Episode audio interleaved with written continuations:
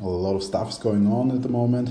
We changed our branding. We are about to design a new logo. We are developing a new website, which we will upload during the next week. So stay updated.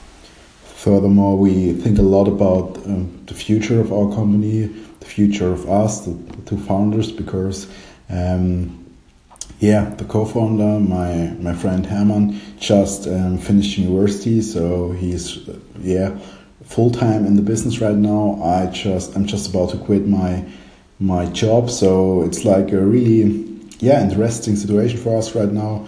Like an important um, yeah important point of our journey, and of course that's also one thing that makes us think a lot about the future of our company and where we want to be in like two, three, five, and ten years, and um, yeah, even in the real long run. And we we just um, yeah decided that we want to create four offices. The first office we already started in Karlsruhe, and we want to start um, in Karlsruhe, Germany, and we want to start another office in Zurich, in Switzerland and during the next years, we also want to open up an office in Mexico City and Sydney. So yeah, it's like we really we really think big, and um, most of the times when we tell some yeah some people um, about our goals, about the offices in you know Mexico City and Australia, they they just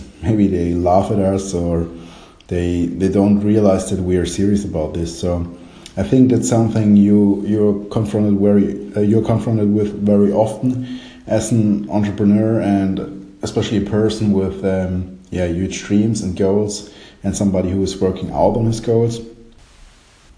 But I think in the end of the day, the only important thing is that you're satisfied with your life and satisfied with yourself. And that's why you should also listen to this deep voice, to this voice deep inside yourself, and just act on that.